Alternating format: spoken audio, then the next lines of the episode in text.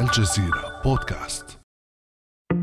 أخيرا وبعد أكثر من عام من الانقسام السياسي والمشاورات تشكلت حكومة لبنانية جديدة برئاسة نجيب ميقاتي. ميقاتي سياسي مخضرم واللبنانيون يألفون وجه الرجل وصوته. فقد ترأس حكومتين سابقتين الأولى قصيرة في عام 2005 والثانية عاشت قرابة عام ونصف وانتهت مطلع عام 2013 باستقالته. منذ اللحظة التي امتشقت فيها سيف العمل العام قررت مبارزة الأفق المسدود وحاولت اختراق كل الأزمات ورصد كل الحلول وتلمس النهايات الواعدة. واليوم يطل ميقاتي على اللبنانيين من جديد في قصر بعبدة بحكومة جديدة.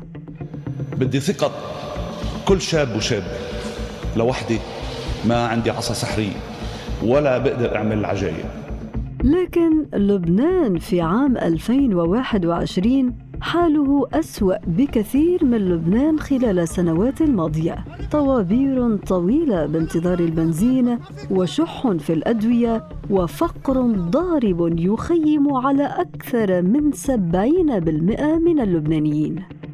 دواء ما فيه بنزين ما فيه كهرباء ما فيه اشتراك ما فيه ما بتيجي ولا سيني الاشتراك. مثل واحد عم بيقولوا له عم بيقولوا له فل عم بيعرفوه يعني.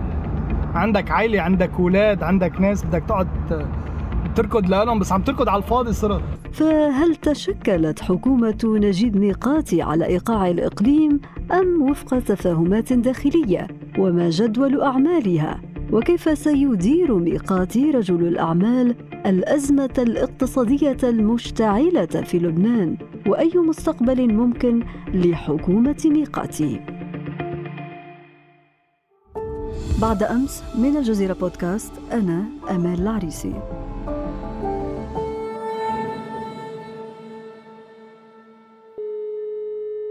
وينضم إلينا في هذه الحلقة الكاتب الصحفي اللبناني الأستاذ أمين قمورية. أهلا وسهلا بك أستاذ أمين.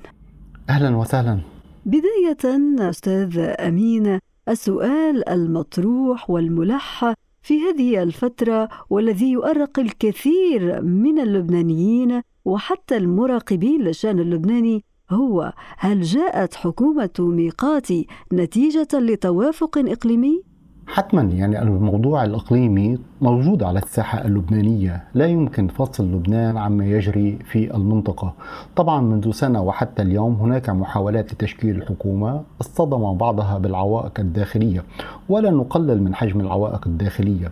لكن ما كان يعيق ويمنع في الداخل هو هو كان لا يزال حتى هذه الساعة إذا ما الذي تغير؟ لابد أن شيئا ما حدث في المنطقة وفي الإقليم. طيب ما هو هذا الشيء؟ ما الذي حدث؟ يعني الأرجح والبعض حتما يقول أن الاتصال الذي حصل بين الرئيس الإيراني الجديد إبراهيم رئيسي والرئيس الفرنسي إيمانويل ماكرون هو الذي ساهم في فك العقد الداخلية. كلنا نعرف أن فرنسا باتت الحليفة الوحيدة من الغرب إذا صح التعبير لإيران. والرئيس الفرنسي مصر على إنجاز ما في الداخل اللبناني بعد الفشل المتلاحق منذ سنة ونيف وحتى هذه اللحظة. يبدو أن هذا الاتصال فتح الكثير من الأبواب، طبعا هناك في الداخل أيضا إحساس بأن الأمور إذا ما استمرت على الحال التي هي فيه يمكن أن يذهب البلد إلى الخراب الكامل، يعني هناك كانت تحذيرات حتى من الأجهزة الأمنية ويعني حتى أجهزة الدولة من أن الأمور إذا ما استمرت على الحال التي هي فيه بعد انفجار الذي حصل في منطقة عكار بعد الأحداث الأمنية المتتالية بأن الأمور قد تخرج عن السيطرة وعندها لا يمكن إعادة ترتيب الأوضاع. كل هذه الظروف المجتمعة الداخلية والخارجية ساهمت في ولادة هذه الحكومة اليوم ولكن السؤال المطروح أيضا هنا أستاذ أمين هو أن الوضع الإقليمي هو نفسه أيضا كما هو الوضع في الداخل اللبناني هل بالفعل أن هذه المكالمة هي التي جعلت هذه الحكومة تنجح في التشكل؟ حتما يعني مسألة فرنسا وإيران وحدهما لا يستطيعان. لكن حدثت أمور عدة في المنطقة أدت إلى نوع من الحلحلة. يعني الأمريكيين إلى حد كبير ساهموا في إيجاد تغطية لهذا التوافق الضمني الإيراني الفرنسي. لا شك أن العرب أيضا وتحديدا بعض الدول العربية الكبيرة يعني ترى أنه من المستحسن أن يكون هناك حكومة. لكن لم يصدر أي كلمة عن دولة أساسية كانت معنية في لبنان هي المملكة العربية السعودية. لكن بغض النظر أعتقد أنها لم تأخذ موقف لا سلبا ولا إيجابا وهذا مما سهل الأمور. يعني لو كان هناك اعتراض سعودي مباشر وواضح ما كان الرئيس نجيب ميقاتي ليقبل هذه المهمة. إذا الذي حصل باعتقادي هو نوع من التسهيلات الخارجية وكنا قد رأينا شيئا ما يحصل في سوريا وهو اتفاق درعا ومن ثم يعني مسألة جر الكهرباء من الأردن إلى لبنان والغاز المصري والذي ما كان ليحصل لولا الرضا الأمريكي، كل هذه الأمور مجتمعة أعتقد أنها غيرت إلى حد ما كثيرا من المعطيات. طبعا كان هناك حدث كبير يعني في المنطقة وهو الانسحاب الأمريكي من أفغانستان الذي يترتب عليه إحداث نوع من النظام الإقليمي الجديد أو ترتيب لمرحلة إعداد نظام إقليمي جديد. وبالتالي أستاذ أمين هل يمكن القول أن حكومة ميقاتي هي حكومة إنقاذ وطني؟ حتما يعني ما كان يريده اللبنانيين مختلف بالكامل. يعني كان هناك انتفاضة كبيرة مئات الآلاف من اللبنانيين نزلوا إلى الشارع مطالبين بحكومة إنقاذ خارج الطبقة السياسية التي يعتبرونها مسؤولة عما آلت إليه أوضاع اللبنانيين. كان يفضل أن يكون هناك حكومة من خارج هذه الطبقة حكومة بعيدة عن المحاصصة الطائفية والمذهبية حكومة اختصاصيين لديها صلاحيات استثنائية. لكن كلنا نعرف الظروف التي يمر بها لبنان. لبنان وعدم وجود قوة بديلة تفرض مثل هذه الحكومة. فلكن بين حكومة بطة عرجاء على غرار حكومة حسان دياب السابقة يعني حكومة كانت مسماة حكومة لون الواحد وهي حكومة تصريف أعمال وبين عدم وجود حكومة أن يكون هناك حكومة بالنسبة للبعض في لبنان أفضل بكثير. وحتما يعني يوجد مرجعية ما يمكن التعويل عليها. لكن نخشى فعلا أن تعود الأمراض السابقة لتطفو على السطح. يعني هذه الحكومة هي لو كان فيها بعض المستقلين لكن من عينهم هم المجموعات السياسية التي أوصلت لبنان للأزمة. فكيف من ساهم بوصول هذه الأزمة على أن يستطيع حلها؟ هذه أسئلة لا تزال قائمة. لكن يبقى الأساس هو ماذا باستطاعة هذه الحكومة أن تفعل؟ بالضبط سؤالك أستاذ أمين يقودنا إلى الحديث عن حدود وإمكانات حكومة نجيب ميقاتي. هناك العديد من الظروف المحيطة بها الإقليمية كما أشرت وكذلك الداخلية تجعل من مهمتها وفق مراقبين مهمة صعبة لكن ألا تعتقد أن غياب تمثيل الحراك اللبناني في هذه الحكومة سيكون أحد أهم الأسباب التي قد تؤثر على عملها؟ طبعا غياب المجتمع المدني غياب المؤسسات الأهلية غياب المستقلين حتما يؤثر يعني هم صاروا طبقة وازنة في البلد وكان لابد من تمثيلهم لكن فيما يتعلق بالحكومة نفسها أو أي حتى حكومة أخرى نحن في لبنان في السابق واجهنا الكثير من المصائب والمشكلات لكن باعتقادي هذه المشكلة واحدة من أخطرها على الإطلاق لأنها ليست فقط مشكلة سياسية ولا أزمة اقتصادية ولا أزمة معيشية ولا أزمة بنيوية ولا أزمة دور هي الكل معا هي أزمة متعددة الوجه صعبة للغاية. ولا أحد يملك فانوسا سحريا لإيجاد حلول لكل هذه الأزمات مجتمعة في الوقت ذاته. معطوفة هذه الأزمات على أزمة كبيرة في الإقليم تتجلى بالصراع الحاصل اليوم على المنطقة وعنوانه الأبرز هو الصراع الإيراني الأمريكي وعدم التوصل إلى اتفاق. وكذلك الأمر ما يحدث بين المملكة العربية السعودية وإيران. يعني كلها أمور حتما سيكون لها انعكاساتها بهذا الشكل أو بآخر على الساحة اللبنانية. علينا ان لا ننسى أيضا أننا دولة مجاورة دولة الاحتلال الإسرائيلي والموضوع الإسرائيلي لا يزال حاضرا في كل السياسة اللبنانية يعني من موضوع ترسيم الحدود إلى موضوع التهديدات المباشرة للبنان ووجود حزب الله في لبنان ووجود سلاح حزب الله في لبنان. فكل هذه الأمور حتما تجعل من الصورة معقدة ومتشابكة. فمن هنا يبقى السؤال الأساسي من أين يمكن البدء؟ طيب ألا يمكن البدء أستاذ أمين من الوضع الاقتصادي نشير هنا إلى دراسة صادرة عن الأمم المتحدة في مطلع سبتمبر الجاري تقول إن 74% من اللبنانيين طالهم الفقر فبرأيك ما الأولويات التي يفرضها هذا الوضع الاقتصادي المنهك على برنامج حكومة ميقاتي؟ حتما الوضع المعيشي هو الأساسي هو له الأولوية المطلقة. يعني أحوال اللبنانيين ليست بخير. نحن اليوم على عتبة موسم دراسي جديد. هناك مشكلة محروقات هناك مشكلة وقود هناك مشكلة لوازم قرطاسية هناك مشكلة كهرباء. وبالطبع ما ينطبق على المؤسسات المدرسية ينطبق على القطاع الصحي برمته الذي أصلا كان يعاني من مشكلة كورونا. وهناك فقدان لمواد أساسية تتعلق بالرعاية الصحية. طبعا كلنا نرى طوابير البنزين على محطات الوقود وما إلى ذلك.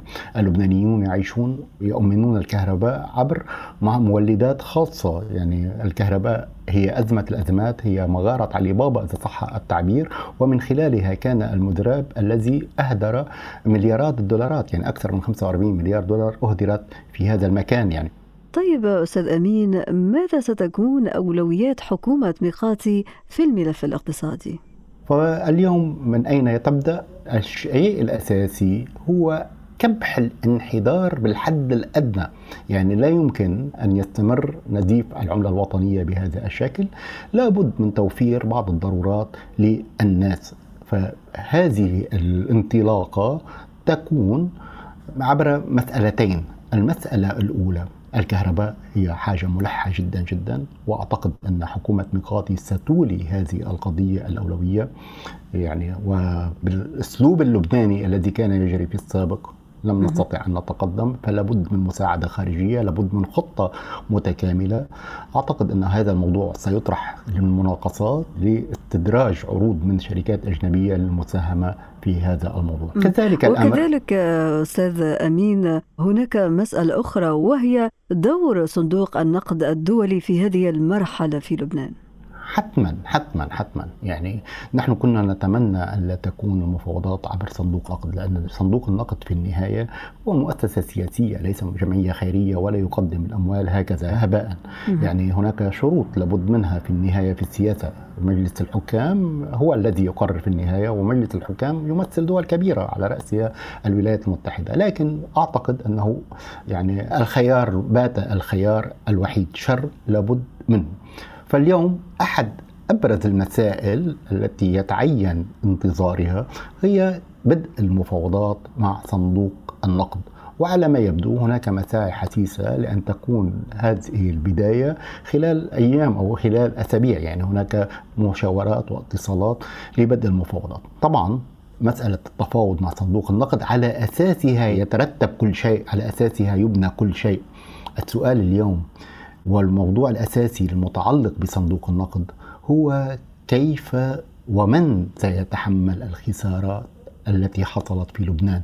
على من تترتب المسؤولية ومن سيدفع الثمن؟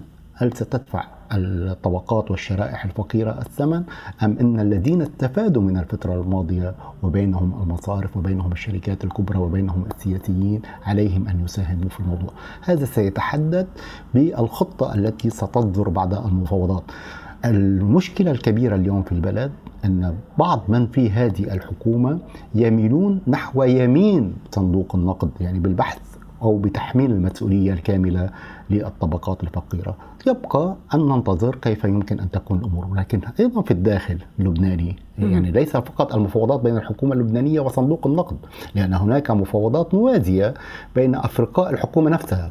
هذا ليس فريق عمل متجانس. هذا فريق عمل يضم القوى السياسية في لبنان ولكل من هذه القوى السياسية في لبنان الممثلة في الحكومة لديه وجهة نظر. في السابق هذا أعاق المفاوضات. فهل يعيقها مرة أخرى؟ إذا كل مكون من مكونات هذه الحكومة له وجهة نظر حسب تعبيرك أستاذ أمين وبالتالي ألا يعتبر هذا العقبة الأولى أمام عمل هذه الحكومة باتجاه إنفاذ مخططاتها؟ حتما حتما. يعني هذا واحد من ابرز العوائق. كذلك هناك مشكلة أخرى بين رئيس الجمهورية ومجلس الوزراء مجتمعا لمن الكلمة الفصل. هناك أيضا الماضي يعني الذي سيحضر بقوة في الحاضر. يعني من سيحاسب إلى من تتوجه أصابع الاتهام؟ ماذا عن حاكم مصرف لبنان الذي يعتبره البعض رأس المشكلة في حين يعتبره البعض الآخر بأنه جزء من المشكلة وليس كلها ولابد من استمراره. كلها أسئلة ستكون على طاولة البحث بشكل جدي. طبعا هناك من يقول أن لدى الدولة أصول لدى الدولة ممتلكات حتى هذه اللحظة بإمكانها أن تساهم في حل المشكلة. يعني الذهب موجود كاحتياطي للساعات الصعبة. واليوم لا يوجد ساعة صعبة أكثر من الساعة التي نعيشها نعيش فيها.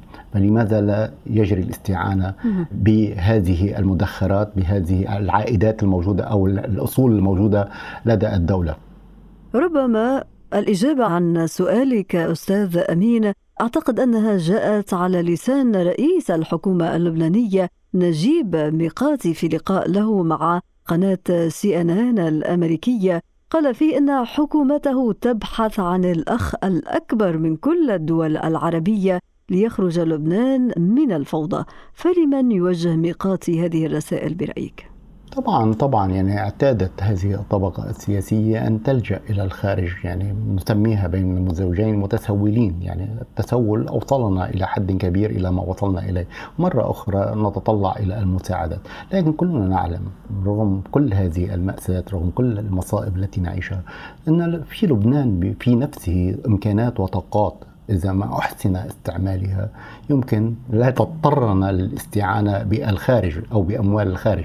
ربما نستعين بالخبرات لابد من إعادة العلاقات. حتما لبنان في النهاية دولة عربية يجب أن تكون علاقاته متوازنة مع كل الدول العربية. يجب أن تكون علاقاته متوازنة ما بين الشرق والغرب أيضا.